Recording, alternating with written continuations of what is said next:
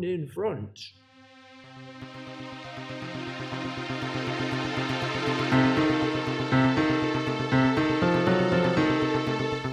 Oh, Fogies and Films.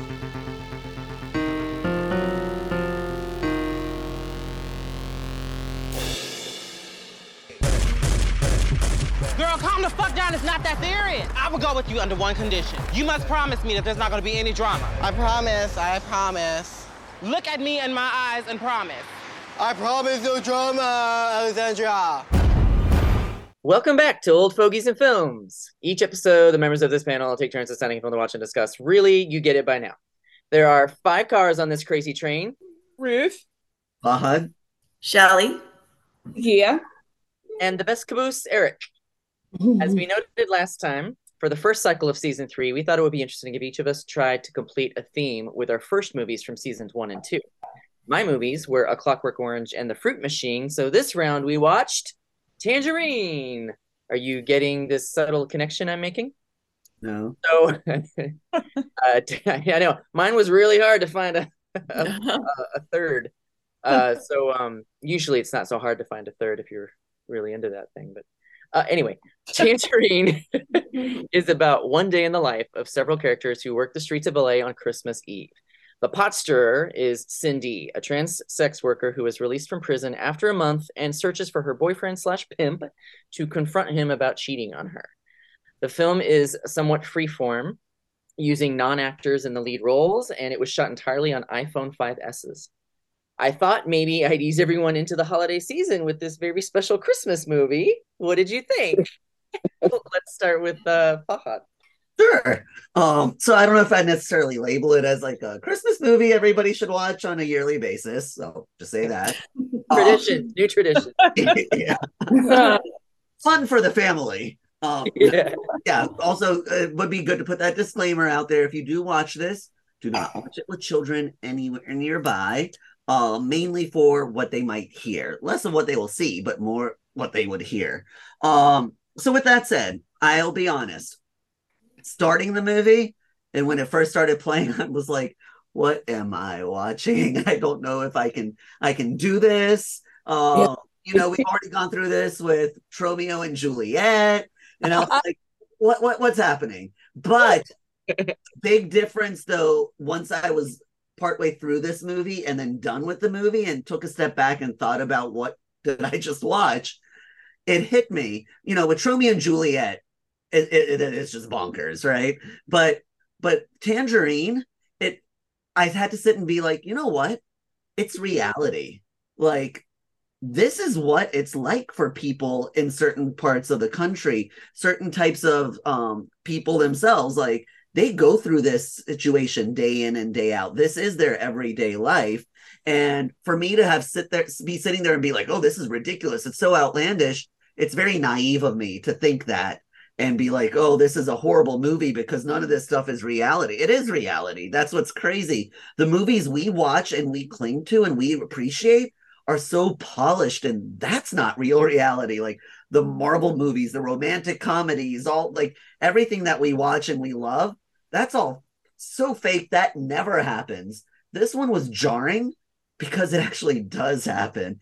The the people aren't polished actors, but they are pretty much being themselves and going through situations that they go through and it, it's like a raw look in the life of like people in this part of the country. And so I, I guess what I'm trying to say is I was very naive in the beginning of the movie while watching it and just jumping to a thought of like, oh, I hate this, I can't get through it, to really taking that step back and being like, you know what, this gave you a real glimpse into the real world, which you don't get often. Even you guys know me in reality TV, right? I'm a reality TV junkie.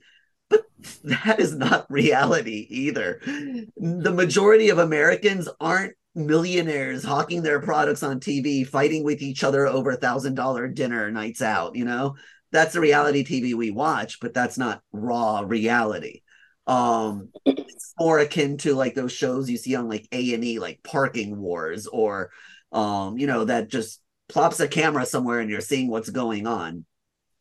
the other part I think that I really appreciated about it was the fact that it was filmed with just an iPhone 5S. I think three different ones, because it really was like cap. It's me just taking a phone and just filming what's going on, rather than having these amazing cameras, all these angles, all this crazy editing, just to make it so polished that it all fed into this. This is raw. This is reality, and as outlandish as everybody was acting and seemed, that's what people can be like and that's what their world is like and it made me i'm not going to say like i lo- i'm not saying i loved the movie and i'm going to watch it every year before christmas but i appreciated what was being done and what was being portrayed um so with that it really just sitting back and taking myself out of it for a moment made me get that appreciation you, Fahad. I appreciate we're starting with a little a little positivity, but I know this is not a movie for everyone. So let's see what it was like for Ruth. Okay. Um. So when I first started it too, I was kind of just thinking, oh, you know, trying to figure out what was going on too, and I was like, gosh. But um, part of me was I don't know if I'm just funny or something like that. At first, I was like, gosh, there's a lot of cussing and stuff. I'm that person, I guess. But um, it took me a little while to kind of get what was going on and everything as far as like what the main plot was, just because I knew kind of obviously, you know, they were kind of working, but also trying to get figure out what's going on as far as with um Sin-Dee's man and all that. Chester. Chester. That's right. Wait, while, while we're on Chester, just quick question: Did anybody recognize him without looking him up? Oh, fine. Why do you do that? I was going to say that. That was my, that was my thing. I recognize. Yeah, I, I found out later who he was. Aric, did you recognize? No, but I I didn't recognize him while watching, no.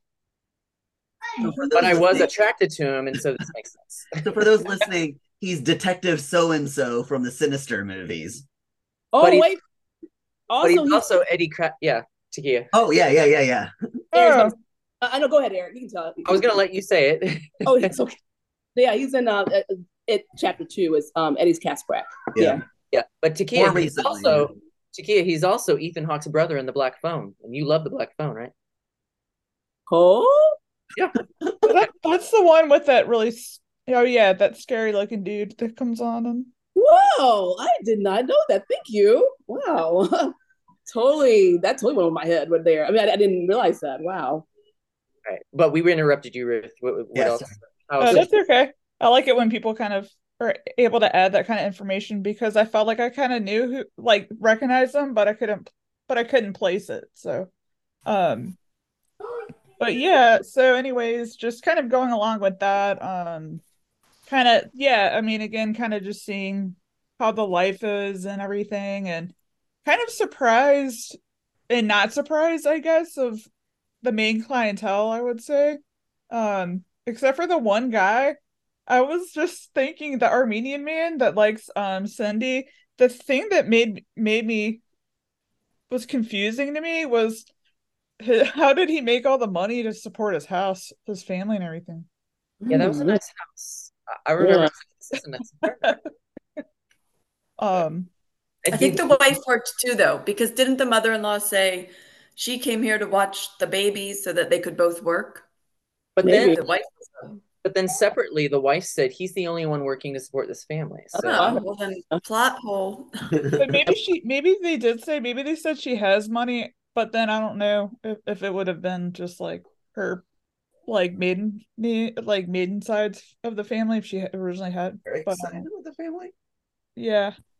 Well, well, I mean, as her being as like a a The maiden woman- the thing woman, that I the- meant to say that. I was like, did anybody catch my joke where it said the maiden side of the family? no last names on this recording. Oh. no, I mean, I'm posting about it all the time. So I my was last about to say hello. Oh, I just got that. it took me a minute too. By the way, I love uh you know how I feel about animal print clothes. but I love, I love when the mother-in-law shows up to donut time and she's wearing the animal print, but so is Sin-Dee. And she's and Sin-Dee says you can hear her say in the background, "What? That's a cute fucking blouse." And like, Yeah. yeah. Heard that. Yeah, yeah, yeah. That was And then, and then I think Alexandra says, "I think you shop at the same store," or something like that. That was my favorite scene of the whole movie. Just Donut time. everything in donut. Yep. Well, here's a little background for you before we before we move on. Um, apparently, Donut Time was like the the um the inspiration for this movie. The director Oh. Baker had, had like that he knew Donut Time really well from his time living in West Hollywood, I guess, or near there. And um and he when he wanted to make a movie, this kind of movie, he wanted that to be a focus point, that place. So they had to find different like other kinds of locations for some of the other places, but he he had he needed this to be in donut time so it's like a real place and apparently this kind of stuff really does happen that outside Oh of my gosh, I can Or inside- imagine. Yeah. what else Maybe you we got? should take a field trip. yeah Donut Right. time. Another time, West Hollywood, LA. Let's go. Well, I guess also is that how there's the two Sin-Dee and her friend how great of friends they were, but then unfortunately you kind of find out that they were that someone had kind of betrayed the trust and friendship and cheated with the well, which you unravel too to be like, oh, they're fi- like that's her his fiance, and then you know, but I'll be honest, I was a little hurt and disappointed that Alexandra betrayed Sin-Dee like that. Me was like, too. Yeah, I you was were like- feeling what I was gonna say. sorry. But I was just like, she's the stand-up person. Like, I'm rooting for I her. know. And then it's like, Yeah. wait, what did you do? Hypocrisy. yeah, it was awful. But um, Can we just talk about how the one well, I'll say it on my turn. Go for it. I'm just gonna say that um that uh Sin-Dee ki- kidnapped Dinah and then she just kept her with her and like that was like it. They just kept was her. yeah. Um I kept wanting I kept feeling so bad for her. I'm like, get out of there, get out of There there. were But so she many just moments. joined her on their little um their trip. Yeah, there were so many moments Exactly. could have, like when they were on the bus in public, like just say, Yes. kidnap me, help me. Or when they were in that um the the place where where Alexandra was singing Yeah. You I would've kept left- on thinking with left it. Dinah that I was like, and the waiter came over the waitress came over and was like can i get you something to drink I mean, she could have said she kidnapped me Yeah. she beat me Out of here. it's a normal day for Dinah so yeah yeah was Dinah. She was. I guess that was uh the um, hotel she was at. I guess was that lady that answered the door, like the house mom or something, or the like a, she's It's like, like, the- a brothel, right? yeah, something like that. I guess. it was an interesting setup It was very. I was confused. for That what's going on. broke my heart when she goes there at the end and she's like we got a full house in here you got to go But But she she was. probably uses that place to sleep too she probably doesn't live anywhere else Oh. Yeah, that's that's that's what what happened to Dinah It Yeah. was. That was definitely sad. But then I'm like, she was only out for like a day, so then I'm thinking, you know, that's pretty quick to kind of business has to keep on going Yeah, that's true. Gotta keep up with the with the demand. I guess there's girls just waiting for a place in that flop house Yeah. um uh that that scene was one of my favorites too i like that woman who runs it but also just because it was so chaotic but the best part was it was one of there's a few places in this movie where i laughed out loud and one was when that guy finally comes out of the bathroom after all that madness and he says do you want me to call the cops? She's like yeah yeah I'll call the what an idiot are you my favorite part was uh when they were they're outside on the on the street after everything chester and dinah and Sin-Dee were uh smoking. Yeah. Um they started talking about aliens and they're like the government the government knows that they're aliens.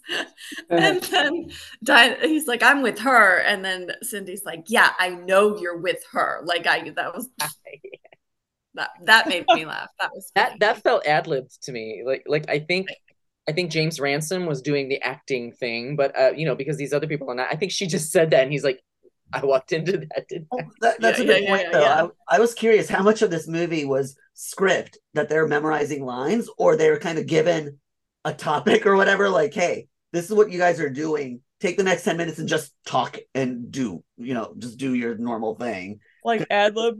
Yeah, it, it just seemed very Natural. natural in an unnatural way. I don't know how yeah, to yeah. explain it. Yeah, I wasn't sure like- that was. I was like, did somebody actually sit here and write these words? Not a screenwriter like writing it out, just Yeah, like how many F's am I going to put into this one sentence? You know? Yeah. I um I I, I actually uh, going back to what we were talking about about just being disappointed with Alexandra for cheating with Chester and yeah. for her best friend Sin-Dee. I actually thought like that um, James Ransone might have been sort of clued in by the director to to sort of throw like something wild out there, and that and that he chose to say that she slept with me too while you were gone, and it because I don't know something about it felt like partly Alexandra wouldn't do that, but also like we just need you know to make some drama here, so. Hey, she slept with me, and then you just kind of it's a yes and kind of improv thing. Like she's got to got to go with it now. Like really, you know, Yeah. yeah. she cried.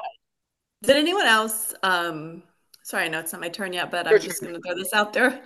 You thought she was going out of to all this trouble to find him, Sin-Dee was, and then you see him and you're like, that? That's what all this drama is about. I know. I wasn't impressed. I thought the exact opposite when it when it turned out to be because I the whole movie I'm waiting like I wonder who this Chester person is. Are we ever? Yeah. Gonna, as soon as he showed up, I was like, okay, I'd do it. No, I don't think it was Oh, very but- but attractive I at think- all. I did not I feel that way. it's- Well, I think it's less of if he's an attractive person uh, standalone. I think it's the image that's been built up of who this powerful Chester pimp kind of Yeah. guy is. So you're thinking it's this big kind of like Yeah, yeah, yeah, yeah, exactly. And Yeah. Muscular Ronnie man. James Ransone. You know, Ransone. Yeah, yes. It was a big letdown in that sense. But then I guess I'm just don't have to think it's just being the um what do you call it, the token lesbian and being like, well, he has no appeal anyways to me, but like in that in that respect. But It's like uh, expecting Chris Hemsworth and you get Kevin Federline. Yes, that that's a good comparison. good one. That's a good one. That's what I Yes. ima- imagine Ke- Kevin Federline to be like. Listen to this. Pay no mind to them. You a are. mess. I Well, every I- again, I'm not saying it's due to his standalone attractiveness. I'm just saying in He comparison to what a they're good building job up. Acting. very He good. did. Um, I was expecting him to be be very handsome and he was not. But yeah, I know what y'all are saying. yeah, Ruth is going the opposite of what I was trying to make a point of. But But she, as she pointed out, she's the lesbian. yeah. I okay, mean, Shelly, it is your turn. Shelly, go ahead. now it's my turn. Um, so I have a lot of mixed feelings about this movie. At first, I my Puritan repressed Catholic side came out, and I was like, "Oh my gosh, I can't be watching this." but um, then I got I have a soft spot for like movies about friendship, relationships. and then I, I I thought the ending was sweet between Al- Alexandra and um, Sin-Dee. I, I you know of course I'm disappointed that Alexandra cheated on um, with Chester, but when she gave her her wig, it just like I just then they were just talking. You could tell that they really had a um, bond, a relationship. So I really really liked that part. And then um, also there were several parts, especially the scene at the donut time. Is that what it's called? My brain Yeah. just it left my brain. Um, that was hilarious. The whole thing, it was just like it kept getting more and more absurd. And I really liked that. And Dinah was the kind of character that I loved to hate. Like she was so hateable, but I still just enjoyed watching her um, character. So I enjoyed this movie more as it went along. And then finally by the end, it kind of felt, it was just like, it made me sad. It's just really like I felt for everybody. It was just, just sad. Um, Like their brought lives. out a lot of feelings. I was, I was, I felt like crying at the end when just them talking. But and I think it's that rawness, right? Of like this is their reality. It's just seeing the situations they're in that they try to make the best of what they have. Yeah. But like even like somebody as sweet as that we think of as sweet as Alexandra, she is a sex worker. She's getting in the guy's car and like and she's willing to beat the guy. That was one of my favorite parts, which she's like, You're forgetting I also have a bleep. and when she was threatening to beat the guy down, like, you know, that was funny. you. That was funny. but it's like you know, but you know, all these humorous moments, heartfelt moments, but then it's in this world of just you know sadness that people like that's their lives and but they make the most of it you know what they can I just thought of another funny part when um, they were getting donuts. When he said, "Okay, we'll get donuts," and he's like, "It's Christmas. We should at least get the Christmas, um, the Christmas themed ones." keep forgetting in the movie that it's Christmas time. Yeah. It's just he walks by like Christmas lights, and you're like, oh, okay. Or the date Yeah. comes across. What? Where? were- She kept saying, "What time is it? What time is it?" And they point up to the, like the scrolling oh yeah time, and it said December twenty fourth at seven oh eight p.m. Something like that. the mo- the funniest part of with that is when Razmik was kicking the really drunk guys out of his cab. Oh my god, that was so. vomited. Aric, did you laugh during that? All the Oh yeah, I thought that was very funny. And you know one of those guys, who was it? uh, the one who vomited everywhere, is from Glee. Oh, Which one was he? I'll have to look that up. nemesis on Glee. Okay, I'll have to look that up. But when he was thrown down, he's like, "Come on, man, it's Christmas Eve," and you know, I then I was like, "Wow, it's crazy because it's like beautiful, bright, and sunny outside," and to think it's like, "Oh yeah, it is Christmas Eve." That's true. Oh, By way, I, uh, I, I felt bad for Razmik then. I was like, all that vomit in his car. Oh, I know how awful. Cab drivers must have to deal with that all the time, especially. the And way, I liked when he kicked Yeah. kicked the woman out of his cab. It's like you don't have what I want. Get out of here. You're disgusting.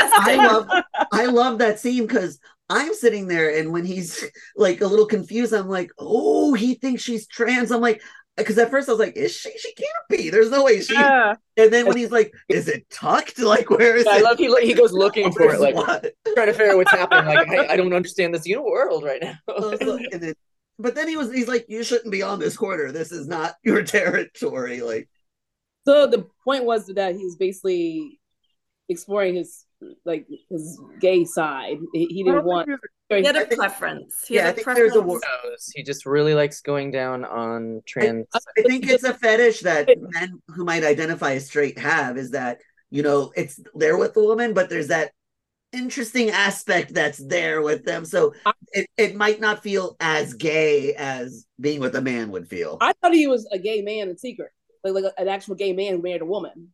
No, I think no, I I think, think, he just had a preference. yeah. Really, I think he has a fetish for trans people, but I think he's with his wife like legitimately, but has this side fetish that he likes to Hmm. indulge in. Interesting. I read it differently. And he lo- he loved he seemed to care for his wife and he loved his daughter. I love when his mother-in-law and Donut was sorry, we're keep on saying this. Is it called Donut Time? Yeah. Oh, I love when the mother-in-law is like on the phone with her daughter. Come here, he's here with gay prostitutes. They're all men. What? Yeah, she's like, they're men. They're all men. oh man, what? And then what did they say about his wife's hair? Like your poodle hair? Like what did they they insulted her? Yeah. Get her a better haircut. I think they said something like that. I love her hair. Yeah, I thought it was cute. Fun, yeah. By the way, we we've already moved on, but that kid who threw up in the cab, they actually gave his character a name, and it's the best name of any character I have ever seen in any movie ever. They What's they that? named him Wretch Chunder, which are both names for throwing up. Yes. Oh, oh, what's that? Oh, okay. There's like no reason to give him a name because I don't think they ever need say name. it. Like, who cares? But Wretch Okay, this guy. I've he's like he plays like bit parts in like everything. Well, that's that's the weird thing about this movie is that um, going into it, I kind of thought no one here is actually an actor. I mean, the way it's filmed and the way everyone does their scenes, it feels like these are just people pulled off the streets to play this part. And that is true of the two main characters, but there are, you know, like James Ransone, there are actual accomplished actors in some of the other roles, but the the way they're playing them, they seem just like regular people out on the street too. Um, i- including the those drunk people really seem to drunk. and that vomit, you know, I love vomit. Anytime I laugh hysterically whenever anybody vomits. Um, it's, it's just always so unexpected. You never, you never really see it coming until it's already happening. But anyway, um, so Shelly, do you have anything else to add? No, I think that's that's those were my impressions of it, my first impressions. I'm sure I'll have more to say. Of course, yeah, we can jump in. Uh, when Takia says some interesting things, take it away, Takia. Yay. kind of pull my notes up. Now you have to say interesting things Takia because I've set you up. So Oh, really? He just said she's, she's got her notes. She's pulling them up. Ooh. I don't know if I had anything really interesting. May, it may come up later. I, I know I um felt like the first 20 minutes of it, it did I did get vi- uh, Trump trauma vibes, and I was like, I'd rather have a needle in my eye than continue watching this thing. What in the hell am I? Did I am I there have a C here? So yeah, I was, and it's funny. Like I, I, I um, I, I like urban gritty. You know, like I like like Ross, you know, sentiment stuff that, that that's like, you know, that is um showing like real life and whatnot. But this kind of came off, like I said, really a little too. It was like start out, at least for me, too ratchet, too um, what I say, too hot trash. Like, yeah, like this, Ratchet and hot trash. Okay, it's going on in Yeah. the back of the DVD. and I like.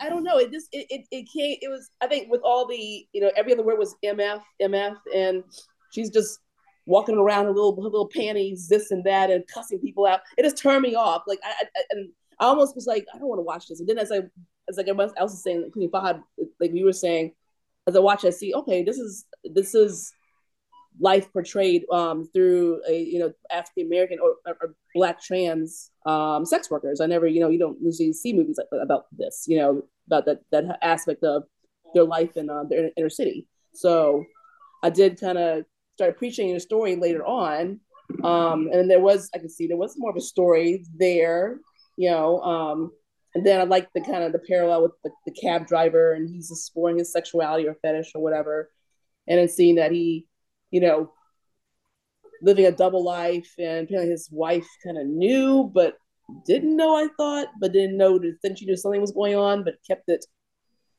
I think what it was, was something she said about how she, you know, you. That's our Sometimes a wife has to turn a blind Yeah. eye. yeah, She said yes. he's bringing home the money. Like he's Yes, yes, which is good of it. really sad to me. But you, you got that does happen in real life as well. You know, with, you know that's that's some people's reality. So yeah, but um, Don't think what else I had.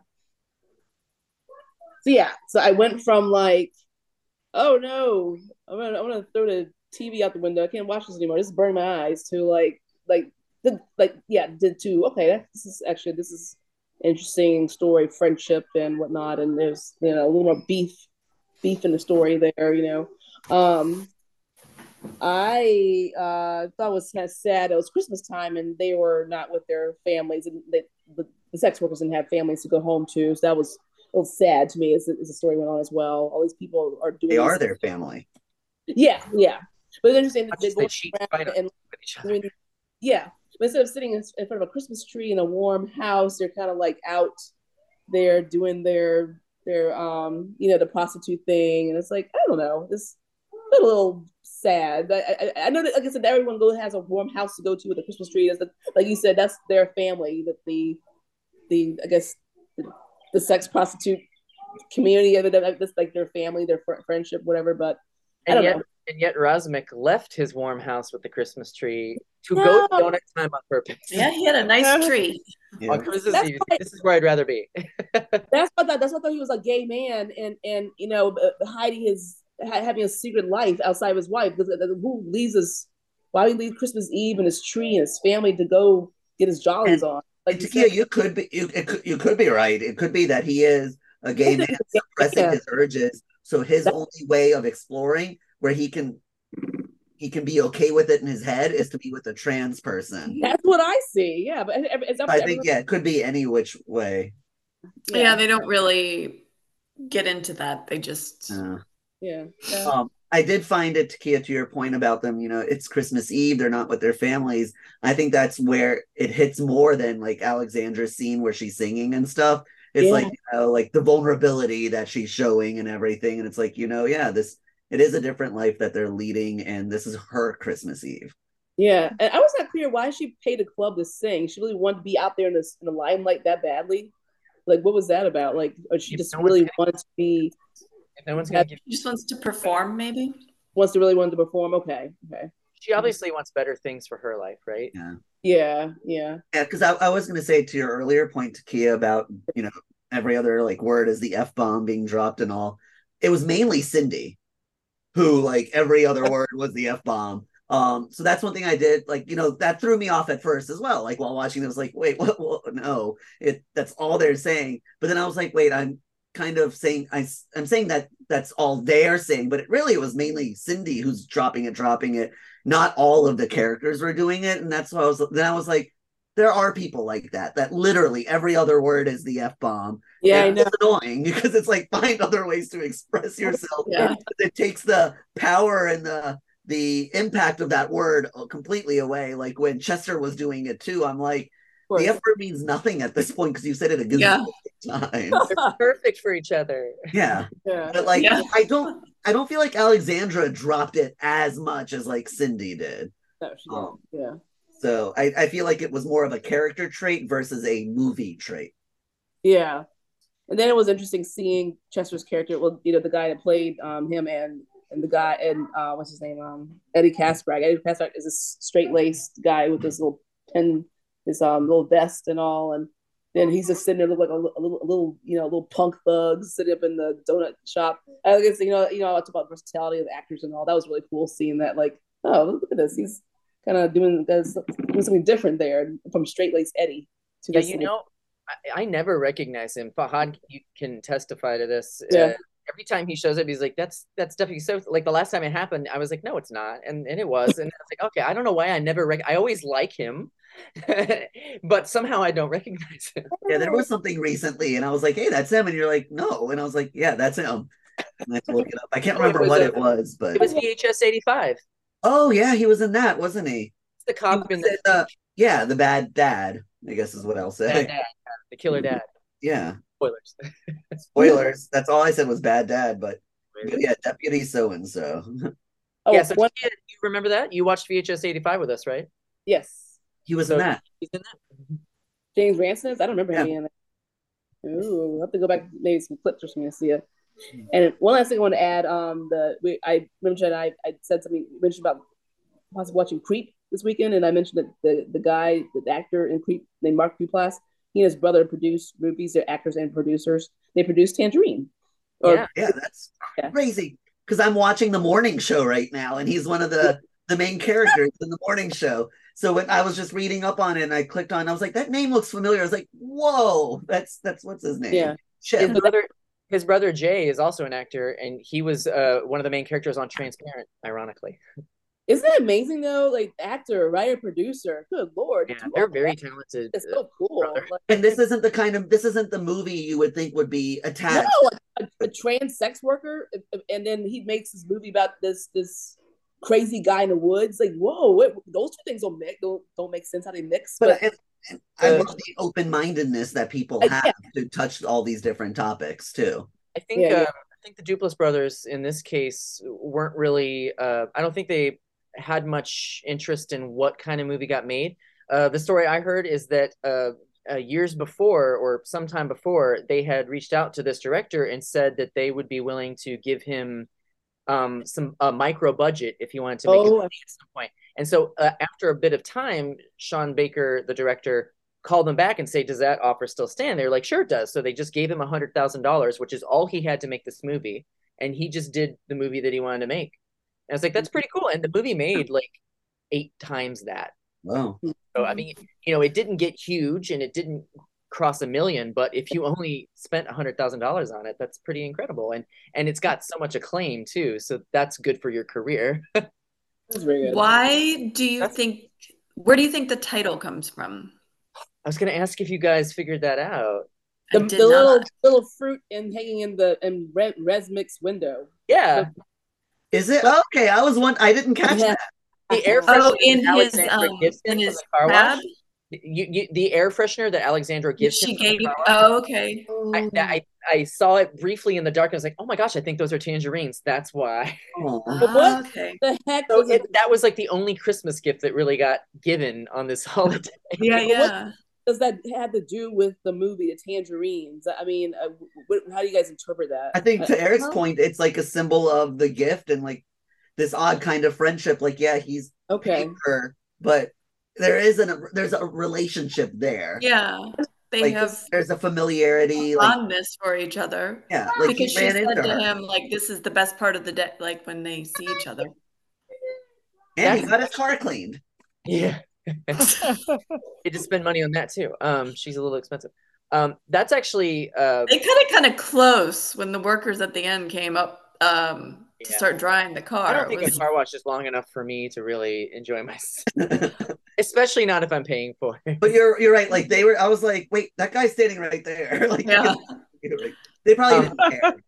But I was gonna say no, they probably did not care. that's kind of my um my verdict on the whole movie is that it's it's all these people they have very complicated relationships and it's very chaotic and a lot of times it seems like they don't really like each other and they don't treat each other well but in little ways they are each other's family and they're all like really tightly connected and sometimes Mhm. they treat each other really well and and so it's easy on the face of it to just watch the movie and say like these this is a bunch of trash people. I can't why am i watching this? I don't want to see this. Like they they curse too much and they have no morals and blah blah blah. But that's not really like you're not looking at the fact that you know it's christmas it's i think it's so it's so specific, specific that it's set at christmas. Like it should be you know for a lot of other people It's a big contrast. Like a, but for them this is their christmas and this is about as good as it gets. But in it's it's just enough to get them through yeah. because I was gonna say there's like there's a couple moments like her Alexandra giving him the gift of the air freshener. It's just a simple thing, but it's nice. She didn't have to do that. He's just a John. Um, there was also the fact, you know, she dragged Dinah, Sin-Dee dragged Dinah all over the city and really like abused her. But then at one point they're in the bathroom alone, they're sharing drugs, and she's just doing Dinah's makeup, and Yeah. just it's like a friendship has started. It's so bizarre. Uh, and then at the end, the fact, you know, Sin-Dee has every right to really hate Alexandra at that moment, but they both they both share something in common, like a life that they're living. And so the moment when she gives her her wig because she knows Sin-Dee is really uncomfortable not having her hair, um, I was like, that's really beautiful. What you know? did they throw on her bleach? The pee. urine? Urine. Yeah, Oh, gross. I know. Yes. Yeah.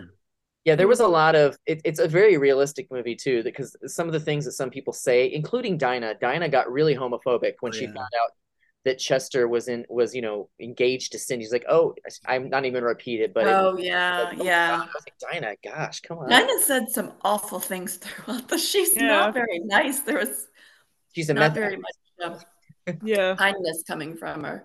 Like when um they were talking about Alexandra singing, she was really mean. You oh, so you're saying that you pay them to sing? I love I'm going to tell you as a like- singer myself. I know. I love that whole bit where she's like, I know some people in the business. It's, it's like, oh my gosh, Dinah. Yeah. It's in Because we all she might actually that. know some people in the business, you know, like in her She line. of blow some work. people in the business. Who knows her client? Yeah, who her clients could be. No.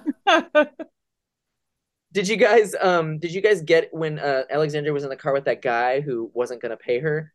She said, What what do you what do you want? What can I do for you today? Did you hear what he said? He said BBBJ.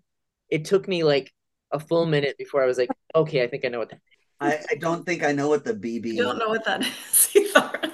I don't know if it's safe for safe for podcast either. it's bareback blowjob because he didn't want to wear a condom. Oh, okay. yeah. But he wasn't. He didn't have enough money for that, so yeah. or much at all. but yeah, uh, in general, just to wrap up my feelings on it, I I thought it was very interest a very interesting movie. It was a little a little chaotic and unstructured for me, but it had just enough structure that I was able to to latch onto it and and enjoy that, and eventually sort of get into the characters. They're all very unique. but um, I thought it was so strange. It's kind of like a cinema verite thing. It's it's almost like reality television, like Fahad said. except that, that they even though it was shot on iphone they do manage to get some really interesting shots and stuff in there like when he's following them through the city you know there's a lot of like big pannings and and i was like this is very interesting to watch a movie that feels like it's just reality but this kind of direction is happening. And then um and there were moments where i laughed. I don't know how much of it was ad lib but the, alexandra had a couple moments where she responded in a way that was like perfect comic timing and she did win an award. I, I can't remember if it was Independent Spirit Award or maybe another, but they um they promoted these were these two actor actresses were the well we should call women actors. I mean I don't know why we call them actresses. It's kind of silly, except to differentiate between the awards at the Oscars. But this was the first time that there had been a major campaign at the Academy Awards for uh, two trans women. So um, that was pretty interesting. Uh, apparently, Sin-Dee does uh, the the woman who played Sin-Dee, her name is um Kitana Kiki Rodriguez. She, I guess, actually, you know, surprisingly, com- in comparison to the character she played, doesn't really like the spotlight. Didn't really want to be in. So she didn't even. She was nominated for an award at Independent Spirit, I think, and didn't show up because she, Mhm. she didn't want to be there. I was like, well, that's very interesting. I think that she'd be like all about it. Um, but uh, she hasn't done anything since. However, um, the woman who plays uh, Alexandra, Mya T- uh, Taylor, she has done things since then, um, including working with some bigger names. So uh, the whole thing was very. int- It's certainly a unique movie. I've never seen anything quite like this. I've seen some things similar, but they were done more as like parody or camp. Um, and this was like straight up real. So I I did enjoy it. Oh. I, I don't know. I couldn't tell. Like most of you had some some good things to say, so I take that as a win. I don't know on the whole how many of you enjoyed watching it. Oh, the whole entire. Well, I mean, Wow. overall, I would say I enjoyed it. I didn't enjoy the first little bit, but then once I got into it, Yeah, I'm with I Shelley. Like, yeah, the first like 20 minutes was a little tough for me to get into, but on the whole, overall, I would say I enjoyed it, especially the more we talk about it. And like, I realized like there are, were a lot of funny moments, or a lot of interesting moments. We're all bringing them up. So I, I will say, compared to maybe some other movies that we had similar reactions to in the beginning, we kind of kept that reaction throughout the entire movie. And maybe our conversations weren't as in depth as they are with this one. So I think, yeah, you should take that as, as a win. Um, oh yeah, for sure. There's a lot to talk about with this this Yeah. one. which you wouldn't think, right? On the surface, you would think like this movie is exactly what it shows you. But as we're talking about, there's a little more stuff as you peel it back. You're like, oh, um, because one thing I was going to bring up is it also highlights the danger, but also just how unfair sex work is in as an occupation. Um, in that you, as a sex worker, please, I'm not, no pun intended, you can get really screwed over. Um, again, no pun intended, but that's the best word I can use. Can I still laugh at it? Yeah, you can still laugh at it. but what I'm meaning is Alexandra, when she was with that guy who wanted the BBBJ, is that what it's called? The triple BJ. Um, you know, and he again, no pun intended, stiffed her on the payment. God, stop it! You are intending. You're still doing this on purpose. I'm not doing it on purpose, um, porpoise, but um, Whippus. but um, you know, so she she can't do much about it. Because if she goes to the cops and says this is what's going on, she'll get arrested, and she knows that and he knows that she can't say what he's you know um not giving her money for. So he comes out scot free with it all and doesn't get in trouble and doesn't have to pay. Because she has to make sure she doesn't also get in trouble for it. So and the, you know they get the worst of it all and they can't defend themselves because of the illegal illegality around it but it's just sad because it's really you can be so taken advantage of in that world I mean, he could have just Yes, and that sorry, that brings us to a whole other ethical conversation. Should prostitution be legalized? I know it is in like Las Vegas, am I right? Are there yeah i think it is in las vegas in Nevada. I don't know if it's in. I don't think. Oh, it- Nevada Nevada Las right Vegas. because of the uh the bunny ranch?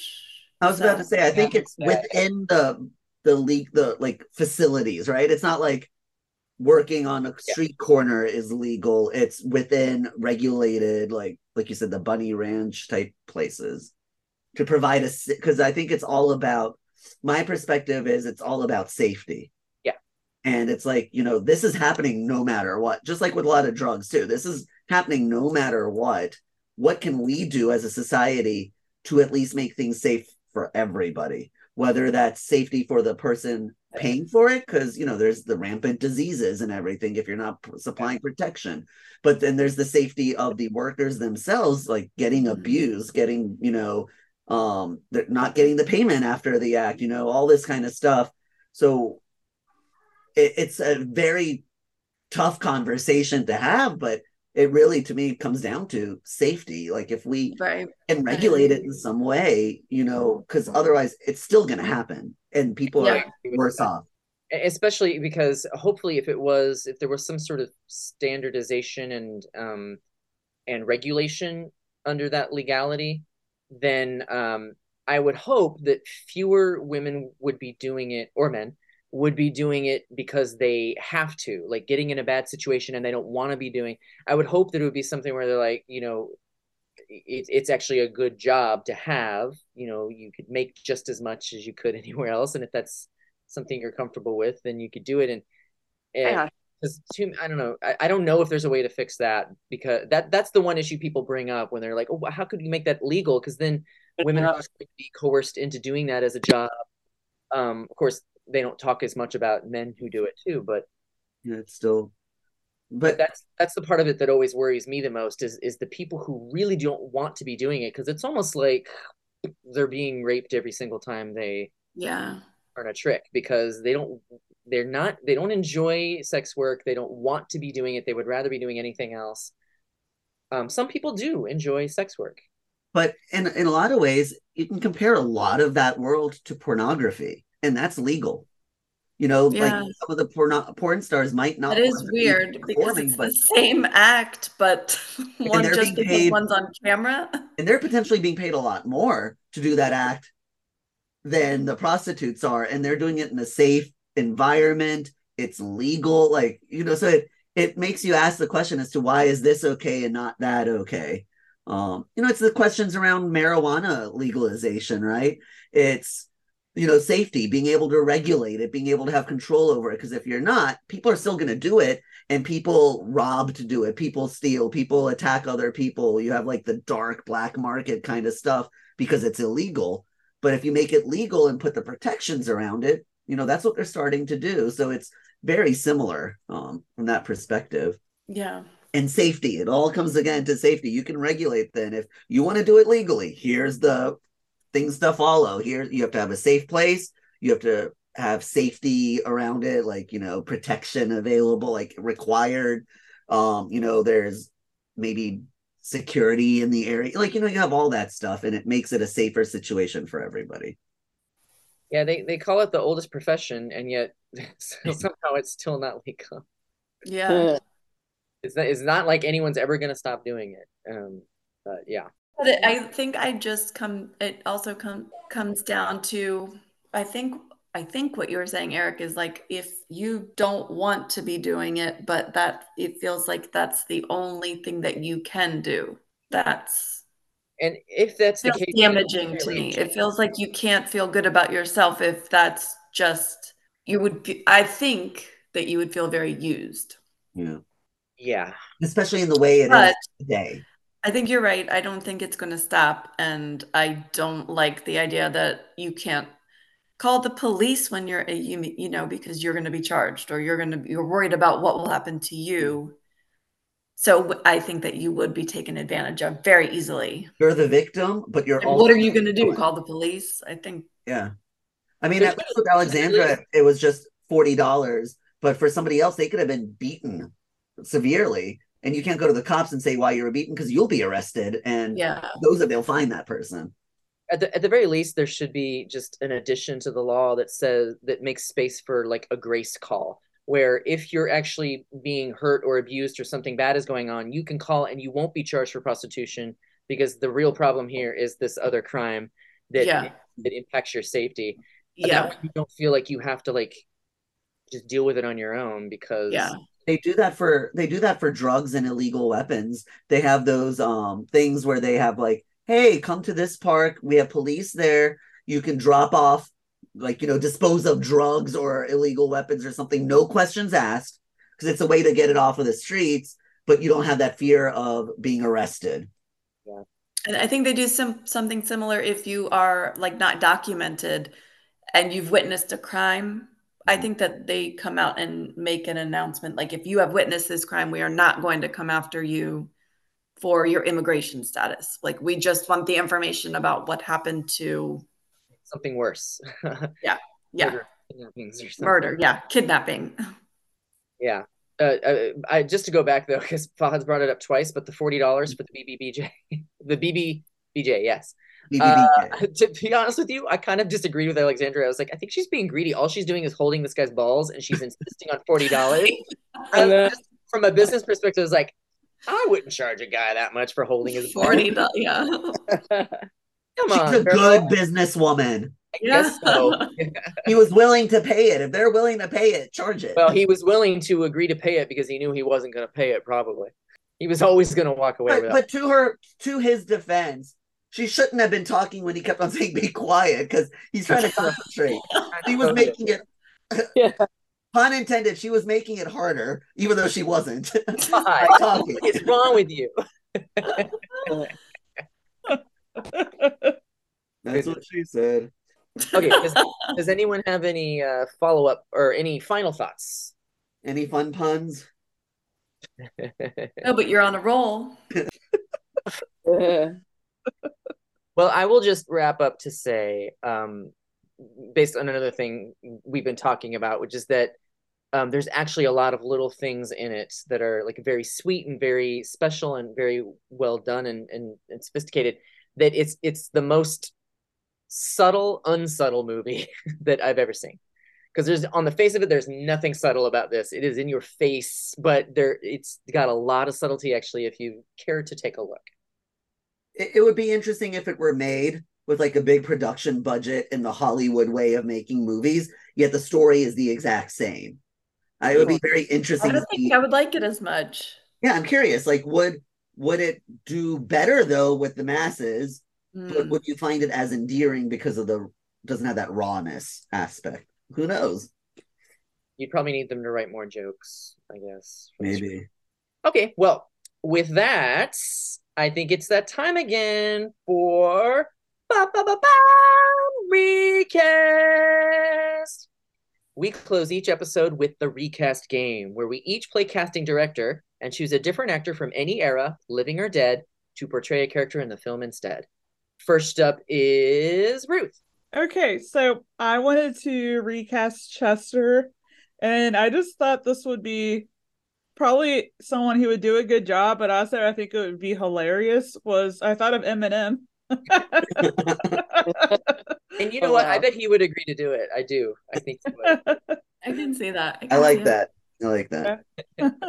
okay, let's do Takia. All right, I say recast Alexandra with Kevin Hart. Kevin Hart. very wild facial expressions and stuff like that, and I think that'd be kind of interesting to not even that, but he looked. I thought he resembled Alexandria even tonight in in the movie. So that's who. Yeah, I kind of went more with who he looked. Very like. different character then, because Alexandria was so composed. I don't see Kevin Hart playing composed. Again, the Unless, Hollywood polished version. Unless he might put with more jokes.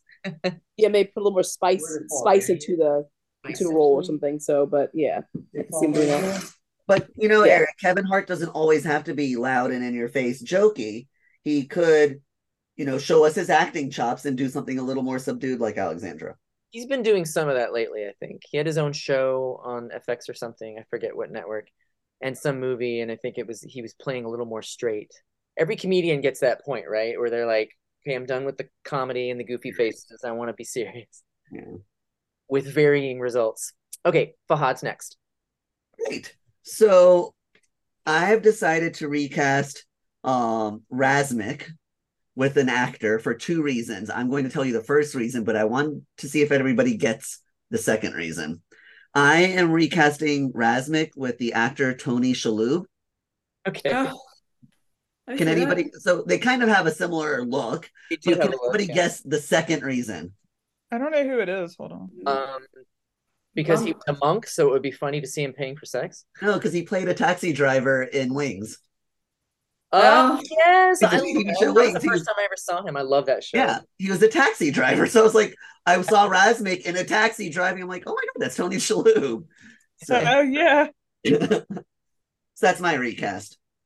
Uh, in the uh, in the Kevin Hart. So giving Kevin Hart a blowjob in a taxi cab in a car wash is Tony Shalhoub. Yes.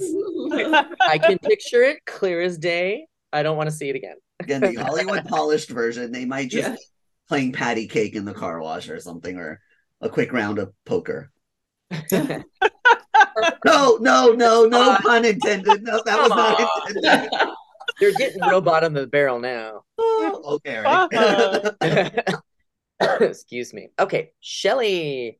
Alrighty, so I recast Dinah, and I'm sorry, I have to look at her name. Uh, then, has anyone watched Shameless?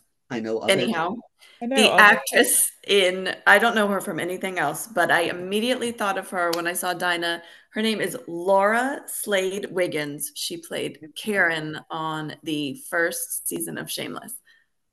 But Since we don't know her, does this change the character at all? Or Oh, I can Does she see change the character? Eh, no, I- but I I think she her would do a better job. okay, fair enough. okay, so uh I'm the last one. I had a very hard time thinking of a recast for this one because honestly I didn't want to change anybody because because of the realism of all of them, I was like, I it would feel really weird to put an actor actor in there uh for me, even in the case of some of the actor actors who are in there. Um so I decided instead to go weird with it. And so you know Razmik's wife with the fun crazy hair? yeah, yeah. she reminded me a lot of someone's who who does do acting sometimes. So I thought I'm gonna recast Yeva, her name, with this person, and it's Taylor Dayne. The like the Taylor tell it to your heart person. Yes, come on, guys. You don't remember? I don't know Taylor Dayne? her. I have to look her up. I don't remember what she looks like, but hey, at least I got the song. She had like seven top tens in a row. We'll take a pause here. That Oh, I'll that's what she looks like. look up Taylor I, I'm looking her up. I need to I don't up what like recognize her. Yeah, I Look need to up, look like. I don't recognize her either. Look up the cover. I see the hair in the 80s. I mean, most of the pictures are what she looks like now. Oh, I see the big permed hair. I typed in yeah, Taylor Dayne 80s. Oh, okay. When I see her in the 80s, yeah, I see that. I Yeah. see that So that the would be. crazy crimped hair. She has done some acting. Yeah. She's pretty good. I don't know if you guys ever saw that movie. Um, oh, which one was it? There are two movies about a bachelor party that invites strippers over but accidentally kills one, and she's in one of them. But I can't remember. One of Oh. them is called Very Bad Things, but I think she's in the other one, and I can't remember the name of it. Anyway, she's the sister of the stripper who is murdered. So it's Okay. she was pretty good in it. So you know, she can do it. She can pull it off. Um, so that would be mine. Uh, and uh, since we're on the subject, I totally forgot to to mention it earlier, but we talked about how James Ransone is in this, and he's been in he's in a lot of horror. Actually, there was another horror icon in this movie that you probably didn't pick out, and I didn't recognize him until I looked it up afterwards either. Clu Gulager was in this movie. And I know you don't know that name, but Takia Fahad and I, we watched Return of the Living Dead, right? Yeah. He's the man i- i- in the beginning with the younger guy who who actually like released the zombie plague in the first place. Right. That's him. Oh. Uh, he, oh, sorry, I didn't tell you who. He's the guy in the back of the Razmik's cab. Who the he's called the Cherokee. He talks about being. Oh, that. Oh, Oh, yeah. yeah. I thought he was going to die in his back seat. He kept Well, on like what's slunking over on? yeah, I thought he was just going to just. What was going on with him anyway? Was he having a heart attack? What was going on there? I don't know. Maybe he was very old. or I Very Is that- old and familiar with him. He was just talking to him like Oh, he, he told the story of uh, being named. I have a female name, but Yeah. Mia Mia, right? yeah. yeah. Mia Mia. Um. The okay. The sad thing. What thing did he is say? It's a good thing she didn't see. What did he? Uh, he shit said something. Shit house. Yes. It does my son's shit house. Um. Uh. Anyway, eh, not to make you feel bad, Shelly, but he did actually. That actor did die last year. Sadly, I, I, re- I remember when it Oh. happened too, because I was like, oh, I know him. Um. And he, but he was like ninety six or something. He was very. Oh, He lived a long life. So he was very So old. he is, yeah. Yeah. So okay, thank you all for this wonderful recast. Oh, and for being a little kinder to this movie than I thought you would be. Sorry, Takia, do you have something to say? yeah. We no one mentioned about the lady with the, the dead animal.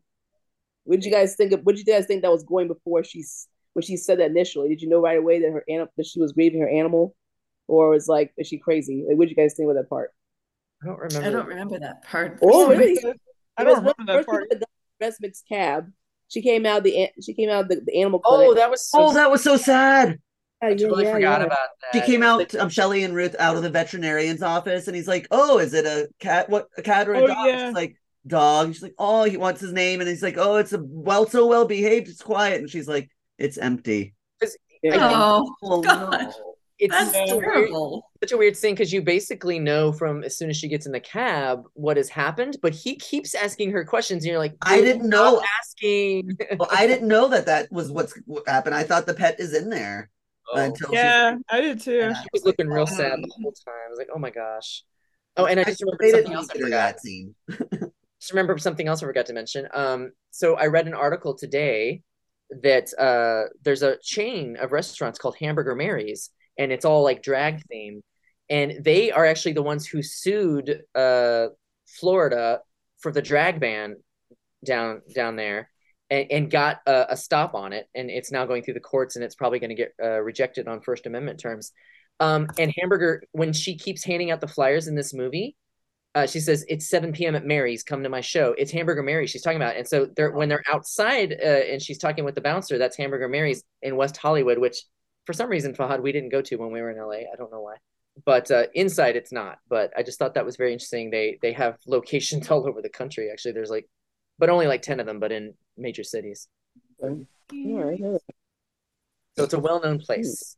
Okay, so I think we can now rate the movie. And so you all know the drill. Open up your chat, please. Uh, Fahad's gonna do his his deal. Uh, whenever you have your rating written in the chat, just put your thumb up. And when Fahad's ready, he's gonna count us down.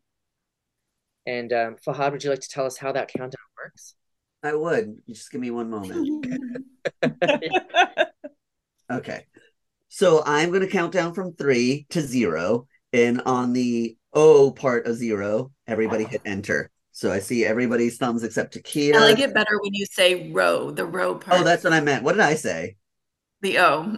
You know, on the row is when you'll do it. Thank you, Shelly. I even forgot my spiel. Um, let me type mine in. yeah, okay. Okay, three, two, one, zero. Whoa! Okay. Okay, you know, I don't think it's as bad as no, it's not bad at all. Not That's bad. good. That's good. okay, Okay, wait, Shelly, do your thing. All right. So Ruth gave it a 2.5. I gave it a 2.75. Aric gave it a 3.5. Fahad gave it a 3.25. And Takia gave it a 3.5. Oh, nice. So Um, this is a, a well rated movie. yeah, I think it, it's good that everybody got over that hump and continued watching it. Yeah. Um, Aric, it's a 3.1 average. hey, that's that's good. That's respectable. That's That is above average. good. Yeah. I mean, you know, okay, good. I thought this was going to drag me down. I thought this was And we weren't, but like a point, there was only like a, um, sorry, I'm looking, a point, yeah, a point difference between the lowest and the highest. Yeah. Hey, awesome. Well, I mean, now that you know what our ratings are, Fahad, do you want to tell everyone what its actual like critical acclaim is? yeah. Give me one second. Um, Tromeo and Juliet's rating, Aric, was 2.05. Okay, yeah. So just to put that, because I know you were worried in comparison to that. So this was a whole point A point average above Tromeo and Juliet. So good, good. you Good. broke your curse. Uh, um, which was risky with this movie. it was very. Yeah. but Yeah. good on you. Um, so yeah, so here's something interesting for everybody to know. Tangerine's Rotten Tomato scores for audience was 76%, which is respectable for an audience score. Yeah. Critic score 96%. Oh wow. Wow. Yeah. So definitely I know I when I I think I had told this story when Aric mentioned we were going to watch this that I had mentioned I had tried watching it like a year or two ago and I couldn't continue the movie because I was only watching the first 5 or 10 minutes. And in that sense at that time I didn't have to watch it here out of respect for what we're doing. Of course I'm going to watch the whole thing. But after the first 5 or 10 minutes I was like I, ca- I can't do this. I can't watch this but then I saw the critics rating and I was like, there's got to be something more to this movie that I was not seeing. So I'm glad, Aric, you brought it up for us to watch and I gave it another shot. Welcome. It is a movie that you kind of have to adjust to because it's not like anything else you're used to. Our brains get Yeah. on like a narrative and and stuff, and so we're like we're used to what a movie should feel like. Um, so you kind of have to like just give it a. You have to give it 20 minutes. What what- didn't we? Wasn't that our like rule at some point? Like, give something 20 minutes and then see like how you feel. Yeah, yeah. Forgot about that. Okay, well, it's now time for our next fogey to tell us what his movie is going to be to relate to his uh, first season one first movie and season two first movie. Yep. So, as you all know, my first movie was Ingrid Goes West. My second movie was Mrs. Harris Goes to Paris. Not intentionally. Not- right? Uh, what? Not intentionally, right? Not intentionally, no. So I thought a lot about, well, what are the common themes between those two movies? And it hit me. They both have a female lead. So I decided to do a movie with a female. I'm just joking. I'm, Um, I'm gonna slap you. very obviously this movie is about somebody going somewhere um you know ingrid goes west miss harris goes to paris so who goes where and i already told you guys i'm not going to make you do jason goes to hell or ernest goes to jail to camp to wherever he goes Absolutely do Ernest goes. i know you would have loved it um Yeah. but instead i decided to go way back into the past and do a very old movie that i think is a critical darling for people that I've never seen. I've heard a lot about. Um, and I, I, forg I, I don't, I don't think this is our eldest movie. What was the other movie that I had us all watch that was really old? Citizen Citizen Kane. Kane. Citizen Kane. What was that from? The nineteen what? I think it was 1947. Oh, was it? Oh, 1941. Okay, Oh, so wow. this this will be our oldest movie then. Um, I've decided we are going to watch Mr. Smith Goes to Washington. Oh, are you excited? Shelly, it's the movie Yes, that makes I was hoping you were gonna say that. I heard a of it. when was this? When? When? 1939. Oh my Oh. word! Is that our oldest movie? It it will be our We've oldest movie. Previously, it was Citizen Kane. So by I forgot what I just said. Citizen Kane was but by two years- 1941 or something. Yeah. So yeah, so we are going to go to Washington with Mr. Smith. Yay! Um, By the way, guys, I love it when it's like always somebody besides me, which is surprising to me, who asks us to watch a black and white movie. Actually, it's been Fahad both times, right? yeah, it's been me both times. was it and Rear Window black and white? N- No, it wa- we Rope. What was it? Rope was black and white, Rope, yeah. and that was Shelley. Okay, yeah, I I I really appreciate that because you would think it would be me choosing that, but but it's And you not. would think it would not be me choosing it. It's definitely not a guess ever that Fahad I kind of like black and white movies. I do too. I really I love uh, dialogue at the time and and um yeah.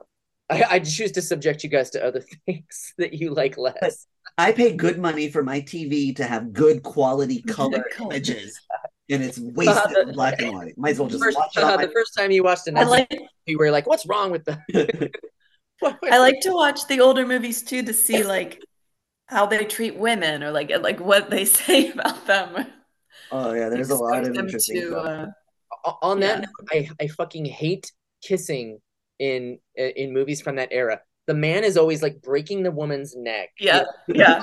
like that cannot be enjoyable. And then it's just like they don't move. I don't know why they do that. I don't know. Thank you, Fahad, uh, for our next movie. I'm very excited about it and perfectly on theme. Wonderful. So now I declare this episode of Old Fogies and Films concluded. Thanks for joining us. You can find us on Facebook and find our list on Letterboxd, our lists, because now we're starting season three. So don't forget to leave a comment or a review. Everybody say BRB. BRB, BRB, BBBJ. RB BBJ BBBJ. Wow, we were great at that. Sorry. I wish No, you no, all of us. Burbage. Burbababajah. Burbage.